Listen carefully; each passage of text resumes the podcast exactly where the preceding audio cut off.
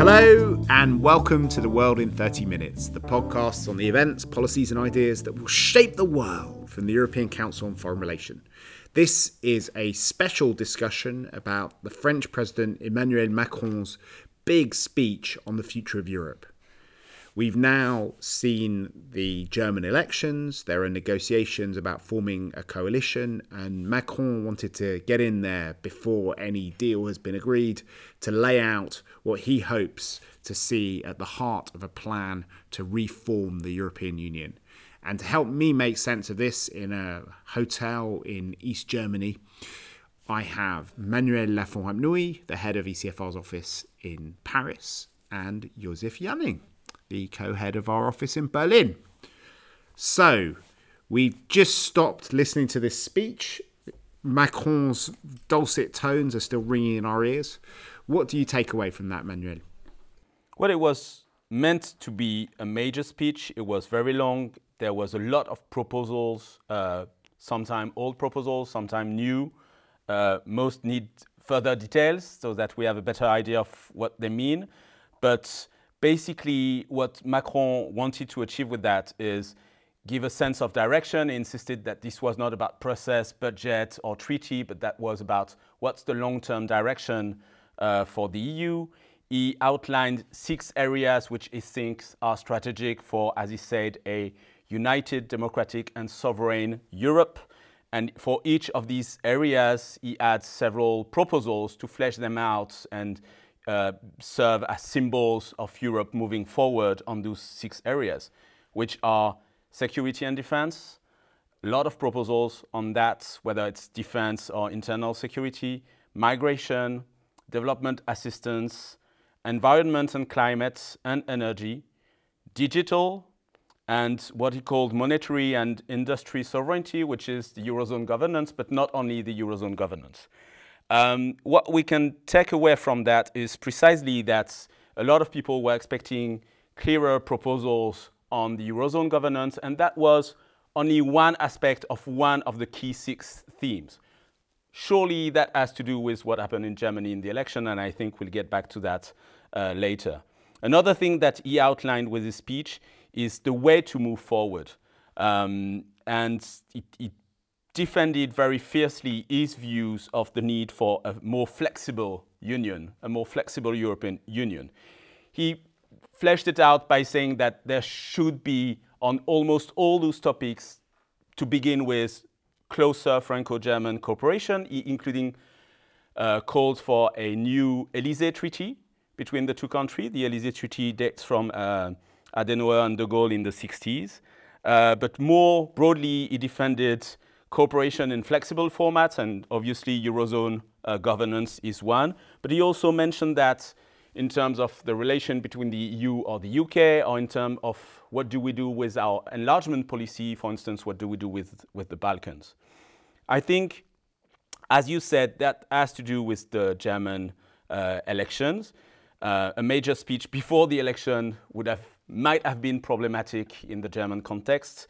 Anyhow, a speech, a major speech later, once there's a coalition agreement in Germany, would have been too late. So there was this short window of opportunity before the negotiation begins to set out what is the proposal from France to Merkel in particular. He mentioned Merkel uh, specifically, saying that he believed that she will step up to the plate and uh, look at history, look at what is needed, look at uh, audacity, and do the right thing which obviously would be approving his proposals, or most of them. But that is not just about Germany. He clearly, um, there clearly is something about France there too, and that's a big difference between Macron and Hollande. Hollande did try to launch new European initiative after the Brexit referendum that, that was late in his presidential term, that was under the pressure of external events, that was much more narrow in terms of uh, how he, he, wanted to do things more realistic and more targeted to what the opinion wants to do. Macron said basically enough with the post 2005 referendum taboos. We need to move forward and we need to open up debates. And one of the good illustration of his idea to open up debate is his idea of having democratic convention all across Europe and opening debate about the future of the EU in as many member states as possible before the 2019 election to the parliamentary uh, to the European Parliament. So both in substance and in the way he wants to deal with European policy, that was his most comprehensive uh, exp explanation for what he wants to do. So you framed the discussion really well. I suppose because you wanted to talk less than, than Emmanuel Macron's hour and a half of, of speaking, you didn't go through the specific proposals. Maybe Josef, um, you want to run through some of the more eye-catching ones that caught your attention. But we, we might be here for an hour and a half if we try to look at all the proposals. But which were the ones that, that you found most dramatic? Yeah, that's virtually impossible to go through all of it without taking the same time.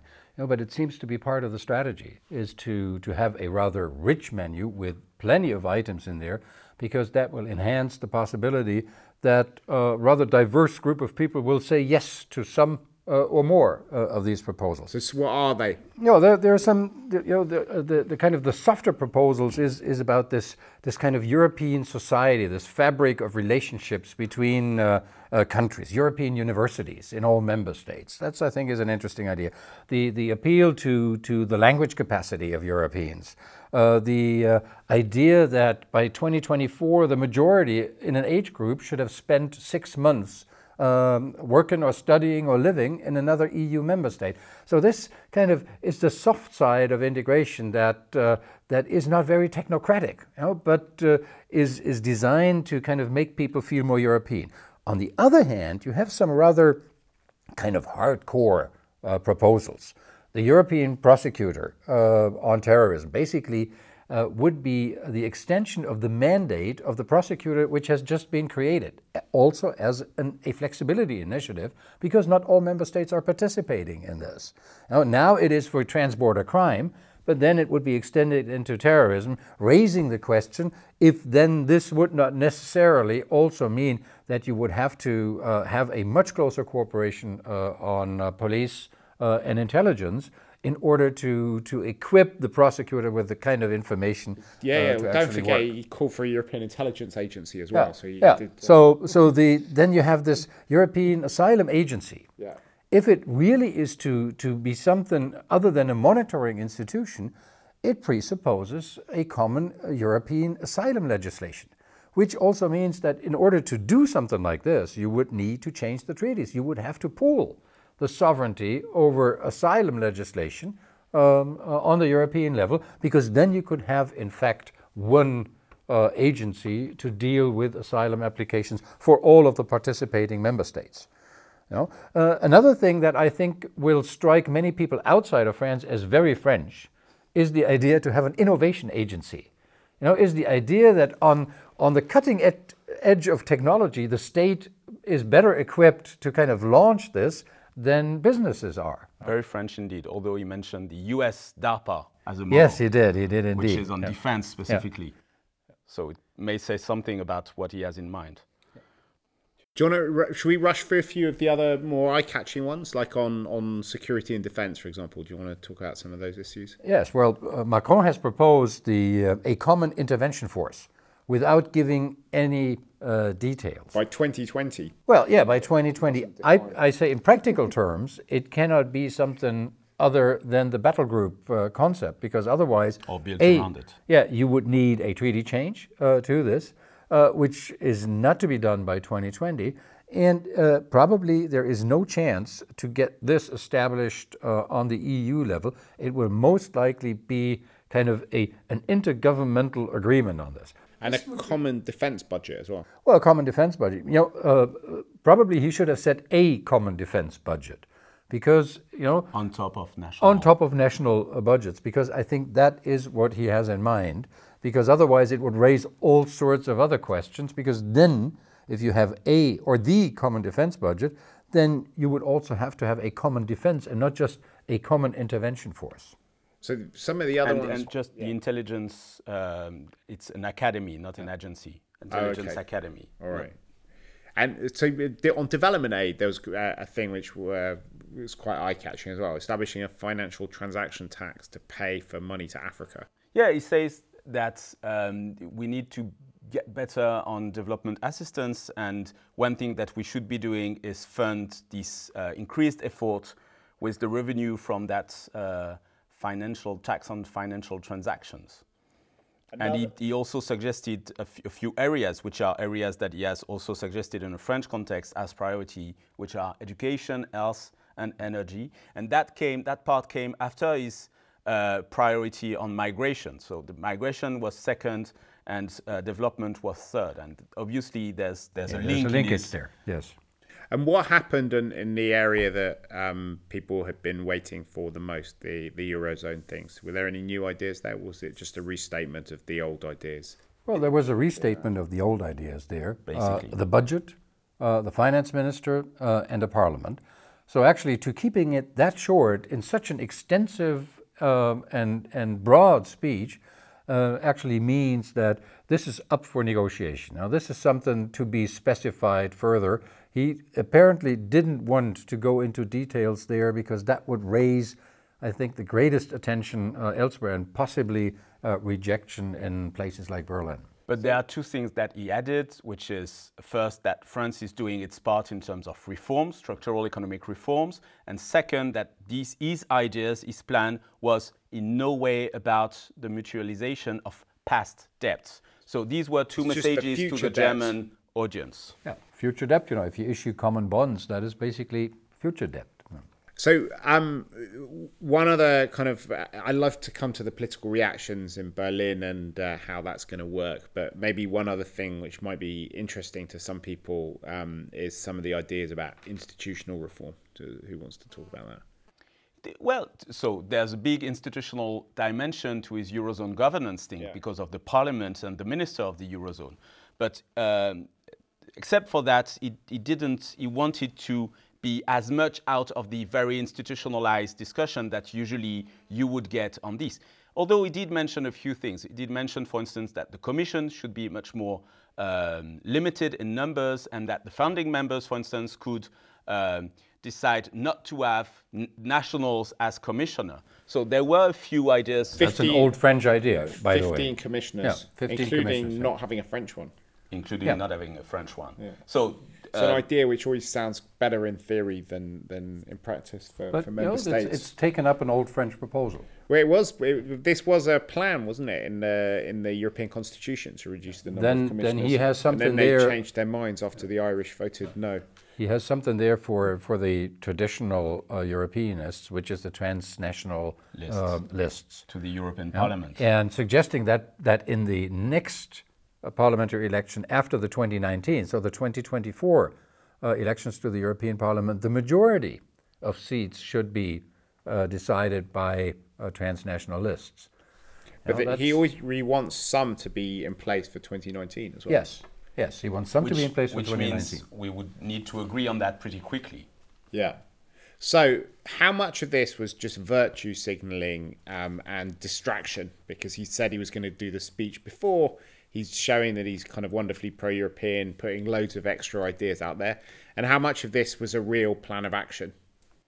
I think it, it, one of the things that Macron keeps saying is he doesn't want to be the usual French government, which comes with a few plans for the six first months and then does nothing. He wants to use the full five year term. And what he said about that speech is it's a sense of direction and it's a plan for the next 10 years. So he's, he's obviously not saying we're going to do all these in the next six months, although there are a few topics on which he wants to decide pretty quickly. Eurozone governance clearly is something that he would like to be able to move forward on uh, as soon as possible. But he's giving the direction with those big, bold ideas, and he wants to move forward over, over the next at least five years of, of his term. So the, one of the interesting questions is precisely, is there going to be a sequence? Is there going to be priorities in all those ideas? I think he's going to try to move on the, the six areas, but probably not at the same pace, and that will depend a lot on what uh, others say, including uh, Germany to begin with. And for Macron, it's important that I don't think that Macron's plan is okay, Eurozone governance is not going to work. I need a lot of other stuff to balance it out. He wants to get moving on his priorities, and his priorities surely are defense, migration, uh, climate, um, and Eurozone governance. So he, he addressed Angela Merkel directly in the speech, and he said, I know of her commitment to Europe. Facing the nationalist forces at home, her answer will be neither to retreat nor intimidation. For her as well, it will be courage and a feeling of historic moment in history. Do you think that's right, Josef? Uh, yeah, I think the, the, uh, he's right in saying so. But I think it's there. The, there's a there's a, a, broader line in this. Uh, that is uh, also the appeal to the Elysee Treaty. Yeah. Is sort of suggesting to the Germans to say, look, we've we've got to reconnect to this special historic sense of these two countries uh, being the essential drivers of uh, the future of integration. So he wants to appeal to this, uh, and he wants to appeal to the uh, German side to say, uh, think equally big, think equally fundamental uh, about Europe. And I think he's he's also, and, and you, you barely notice it in the in the width of all the proposals. There are some some ideas in there that could be could be quite revolutionary. So he hints, for example, that France uh, should uh, uh, reconsider uh, what has become a taboo, the common agricultural policy. If actually the French would do that, in cooperation with the Germans, that would open up an enormous uh, flexibility on the EU budget in mm. the next MFF because, you know, CAP still takes up 40% of the EU budget. So if you basically totally restructure this, you win a lot of room uh, to do things in a very different way. Uh, he has uh, some remarks also on structural funds, which he would like to become more uh, specific. Yeah, and more conditional, which is exactly what the German thinking is uh, about it. More conditional meaning you would access the fund only if you respect certain rules in terms of dumping on taxes, yeah. on social uh, law. Yeah. Right. So that does not have to be decided unanimously. Uh, no, but it would have to be decided unanimously. no, no, it would have to be decided, but it already right. shows what a common negotiating position in the MFF negotiations of uh, France and Germany plus their friends could be. Yeah. So how? So given that the main audience for this big speech was in Berlin, and uh, how much uncertainty there is about the coalition negotiations and how they're going to work. How do you think, Josef, this is going to play into those negotiations? Was it smart of Macron to come out and lay his vision out before the, uh, negotiations uh, are completed? Is this something which is going to shape them in a helpful way, or has he just given the more Eurosceptic forces in German politics a big target to shoot at? And lots of stuff for the. In our last podcast, we talked about the FDP and, and Lindner and, and his worries about socialized debt and things like that? Has he now just got more things to say no to? Or is this something which might actually move the ball forward? Well, there are a couple of things in there which appeal very much to the classic uh, faction of the Europeanists uh, in all of the mainstream parties you know, which has to do with the with the soft side of it that we discussed. Uh, there's a couple of things in there that will appeal uh, very much to the Greens, but also to the to the kind of the, the social wing, the more uh, center left wing of the Christian Democratic Party, like a European minimum wage, uh, you know, adjusted to the standards of living in the countries. That is something uh, that that people uh, find reasonable. But you will see from the reactions that the liberals will criticize the etatism that is in there. Uh, the Greens will praise the fact that that environment and social equality uh, is in the speech. So everyone, you know, has the opportunity to pick at least some of the aspects uh, that they would like to to emphasize in order to underline their own uh, preferences and positions. I think overall it has been smart to to lay out a, a big package. Uh, such a big package is less scary than a package that only has two or three uh, uh, proposals that, that are somewhat complicated in Berlin. So this package is so rich that uh, uh, everyone can say yes to some of these elements, and I think that may have also been the calculation. And that, that's probably less scary in Berlin. Hopefully it is. It's also less scary for the others. I think obviously the first audience, the main audience was in Berlin, and that's how it was framed, that's how it was pinned to the press, etc. But he also mentioned that he doesn't, he didn't want um, um, France or France and Germany to decide on their own and that he knows that it's not possible. He insisted that he has met with uh, 22 of his EU counterparts. Uh, and I think that from these meetings with his counterparts, he got a sense of up to which point flexibility, for instance, flexible Europe, is a concern for some, that you have diff different views on the social uh, issues or on the climate, on energy, or on defense, and that he has framed it in a way where almost every constituency in the EU can find something that is relevant and that shows that this kind of new phase of the European construction is not going to be built only around the Eurozone and about, around the Franco-German uh, leadership for the Eurozone. So who There's are the more than that. unlucky six who haven't got to meet Macron yet? I suspect there's Poland and Hungary. Okay. And then for the four others, uh, you would need to research that. Do a bit of deeper research, Yeah, but I'm sure he has a plan to meet with them soon. including Poland and Hungary. No, the four others.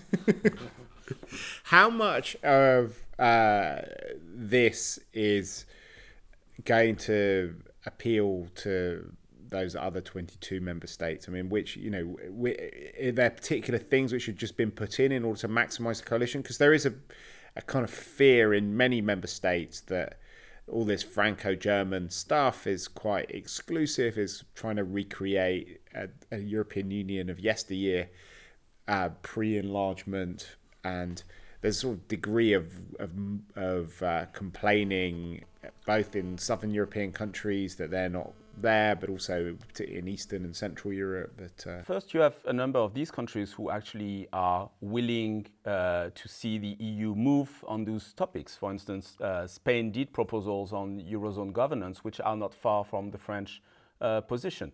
Second, precisely, he made those institutional uh, he puts forward these institutional ideas on the Commission and on Parliament, which are kind of tokens given to those countries to say, look, we're not looking about dominating the world situation here, and we're willing to share uh, power and decision making more. He also uh, he, he, did not only uh, uh, look at other member states, he also was quite supportive of the Commission, which often other countries sees as a protection or at least a, a, triangle opening the game between France and Germany.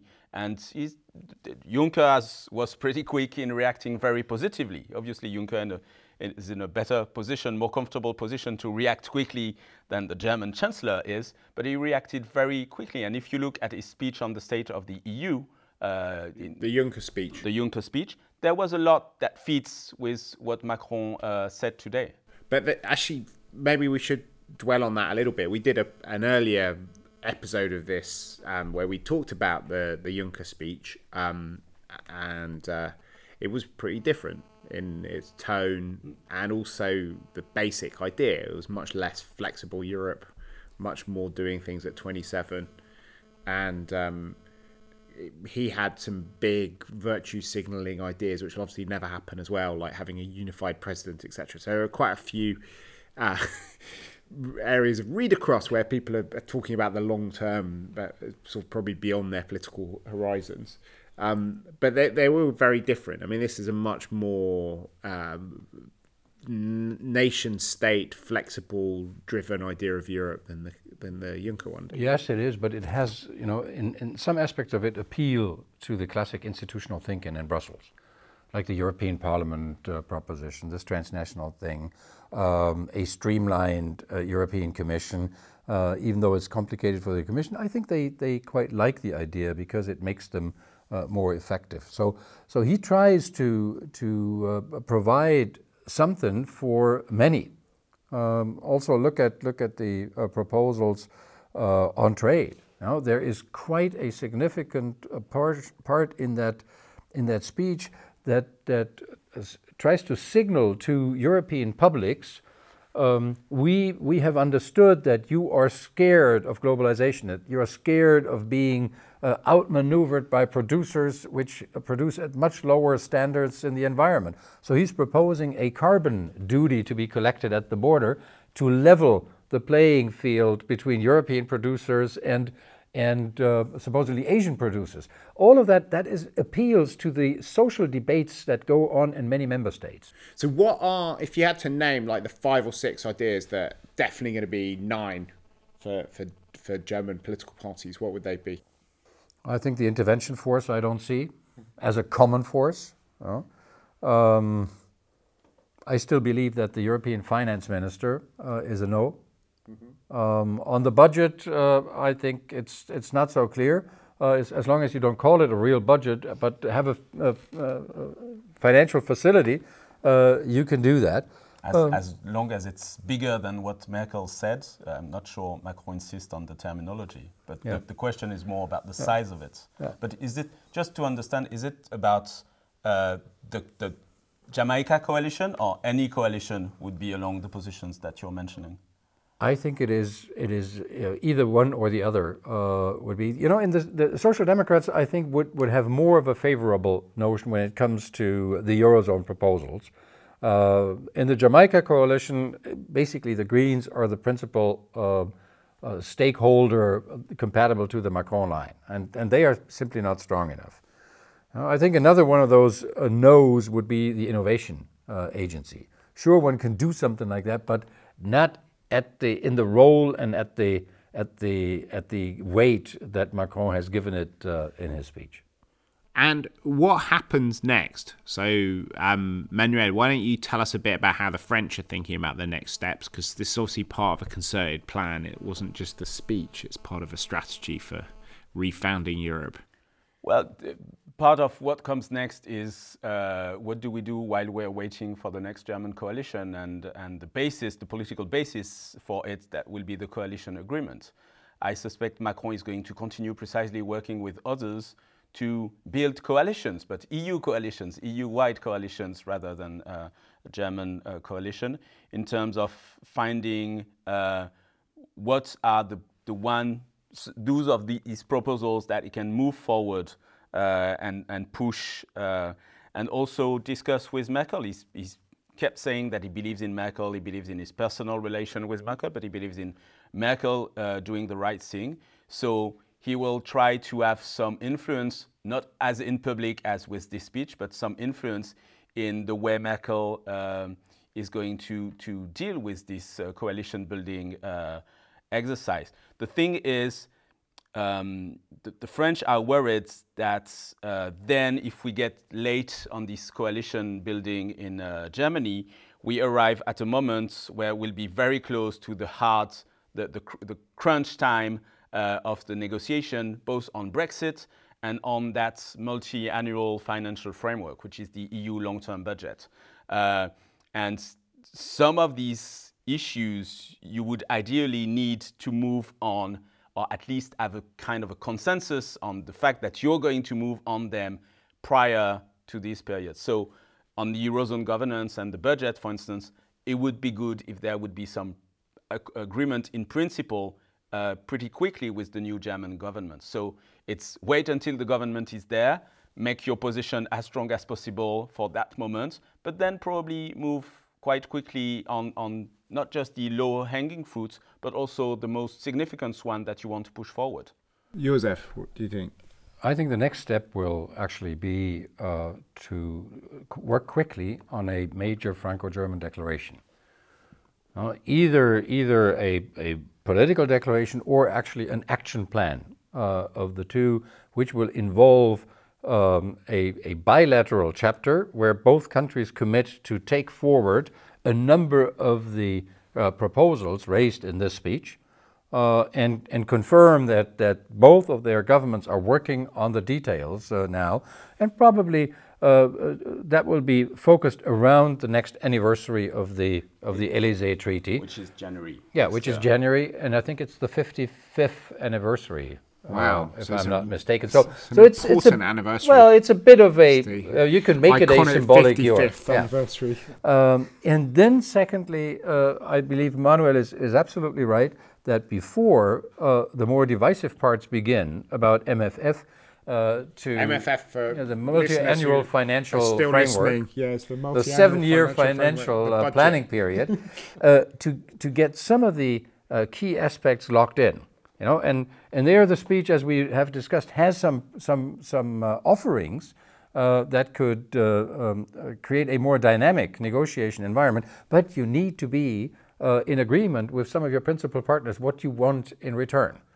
Okay, well, we'll definitely be coming back before the iconic 55th anniversary of the Elysee Treaty to see how much of this speech has had resonance in different places and to go into a bit more detail, particularly on the foreign and security policy things. But it's been uh, it's been great getting your hot take on this speech, which could end up being a really, really important speech in the history of the European Union. We will um, put a link up to Macron's speech on our website, which is www.ecfr.eu slash podcasts.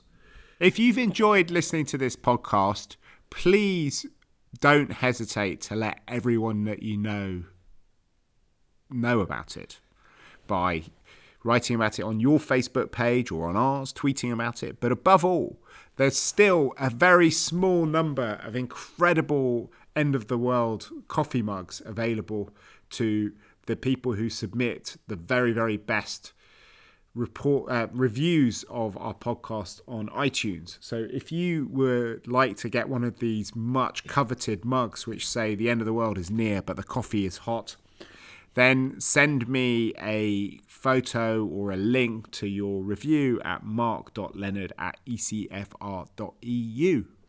But for now, from Manuel Lafont Josef Janning, and myself, Mark Leonard, it's goodbye. The researcher of ECFR's podcasts is Jonathan Hackenbroich, and our editor is Pauline Goemin.